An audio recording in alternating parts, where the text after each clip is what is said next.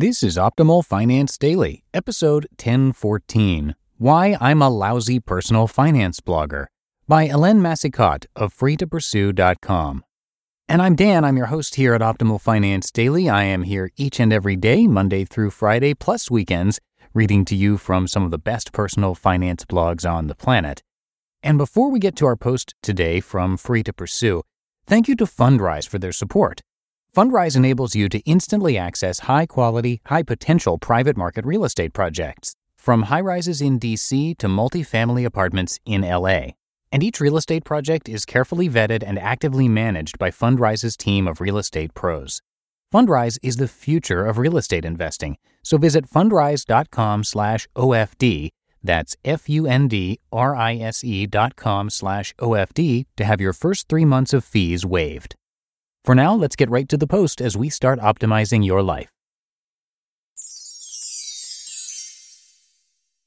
Why I'm a Lousy Personal Finance Blogger by Helene Massicotte of freetopursue.com. I call myself a personal finance blogger.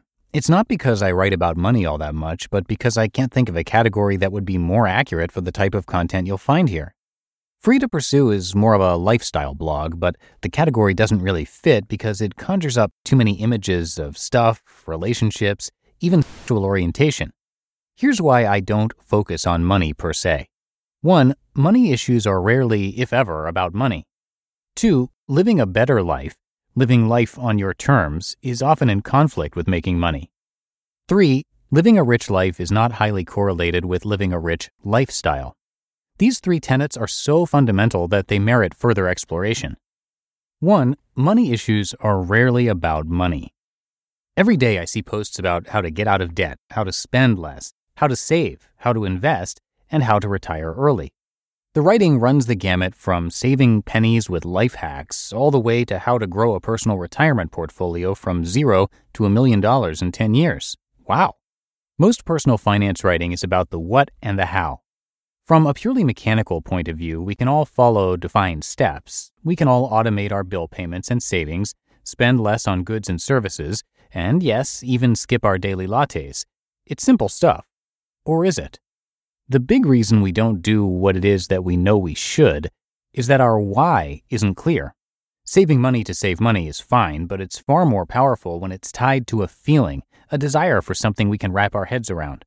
When we have the desire to do something beyond fleeting short term motivators, we do it, regardless of whether we have the ready made recipe to follow. The lack of desire to spend less and save more is more of an indication that someone feels stuck than it is about a person's laziness or lack of attention. It's about not being clear about what we care about. It's about not getting real about what makes us feel good over the long term. Shackling ourselves to various financial obligations is the single easiest way to ensure we don't have to make big life decisions. The more of our paycheck that goes towards a home, one or more cars, credit cards, and other monthly obligations, the more we close off dreaming about what options we might otherwise entertain. The more shopping we do, the more we think we can fool others and ourselves into thinking we've arrived thanks to a veneer of new attire and household items.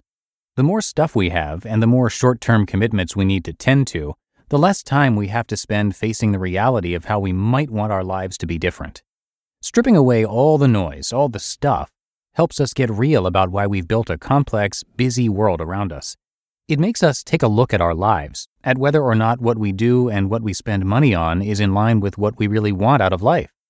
When we're clear about what really matters, we start shedding obligations. We start saying no to what's not essential. We redirect our efforts towards the life we want to build as opposed to focusing on what others want from us. And when we do that, desire emerges because we want it to. We spend less because we care more about how we spend time than money. We reduce our debts because we want more flexibility around how we allocate every dollar we earn. We save for emergencies because we don't want to get distracted by short term shortfalls. And we save for the long term because of how it feels to know we're planning for the future. The reality is that, except for those in the most dire circumstances, overspending and lack of savings has more to do with our own fears and perceived inadequacies than it does insufficient earnings. 2. Living a better life conflicts with making money. The biggest lie society tells us is that living the good life is about maximizing our earning potential. It's the lie that makes it possible for corporations to offer ridiculous salaries for soul sucking, meaningless work. Soul sucking work, by the way, is any type of work that makes you feel you need a shower when you get home. Work that requires you to tell yourself that you're just doing your job because the policies you need to follow aren't in line with what you know deep down are the right thing to do. Earning potential is what keeps us from making a career change we know would make us happier and more fulfilled. It's what keeps us working for more years than we need to, thanks to golden handcuffs. It's even what will keep parents from making the decision to stay home because of what the absence from the workforce will do to their promotability. Ultimately, the message that we need to maximize our earning potential because it's what will allow us to save more and to give more tells us that our personal worth is reduced to how many zeros we can tally up over our lifetime. The quality of our lives has very little to do with the number of zeros we accumulate as part of our net worth. The assets we should be tracking aren't tangible, and the time we spend making money reduces our ability to accumulate more of them, like happy memories and few regrets, strong personal relationships, family and friends, accomplishments that are meaningful to us, purpose driven, exciting work or research or creation, and community participation, leagues, sports, councils, charity organizations, boards, teaching, and coaching. 3. Living a rich life doesn't mean living a rich lifestyle. The best that money can buy just isn't the best life has to offer. What's truly priceless can't be bought, like loving and feeling loved, awe inspiring sights such as a mountain range or a sunset, health and vitality, gratitude, fulfillment, and joy. Ironically, our ability to notice and feel the best of what life has to offer is hindered when our attention is redirected to the superficial that we're taught to value. Living a rich lifestyle is complicated, the more stuff we have, the more our stuff owns us. The more stuff we have, the more decisions about our stuff we need to make storage, usage, maintenance and repair, upgrades, accessories, etc. Making decisions about our stuff and making time to use our stuff takes time and attention away from what matters in the long run.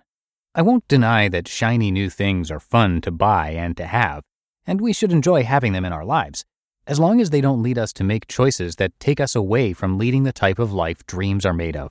Our dreams, anyway. So there you have it. My fixation on the why keeps me from talking a whole lot about the what and the how of money management. And if that makes me a lousy personal finance blogger, I'm okay with it. You just listened to the post titled Why I'm a Lousy Personal Finance Blogger by Hélène Massicotte of freetopursue.com. And thank you again to Fundrise. Come by fundrise.com slash OFD to have your first three months free. Private market real estate has historically provided excellent ongoing cash flow, even as it supports long term growth. Private market assets like these are a strategy for diversifying beyond public market investments and even other kinds of real estate, like publicly traded REITs. And Fundrise is the future of real estate investing. The platform's innovations power an investor first model by eliminating the bloated costs and middlemen that have traditionally weighed down real estate investing, saving investors time and money. Unparalleled transparency and real time reporting let you see how the development of specific properties impact your overall portfolio. So check it out. Visit fundrise.com slash OFD. That's F U N D R I S E dot com slash OFD to have your first three months of fees waived. And that's it for today. Thank you so much for listening. Have a great rest of your day.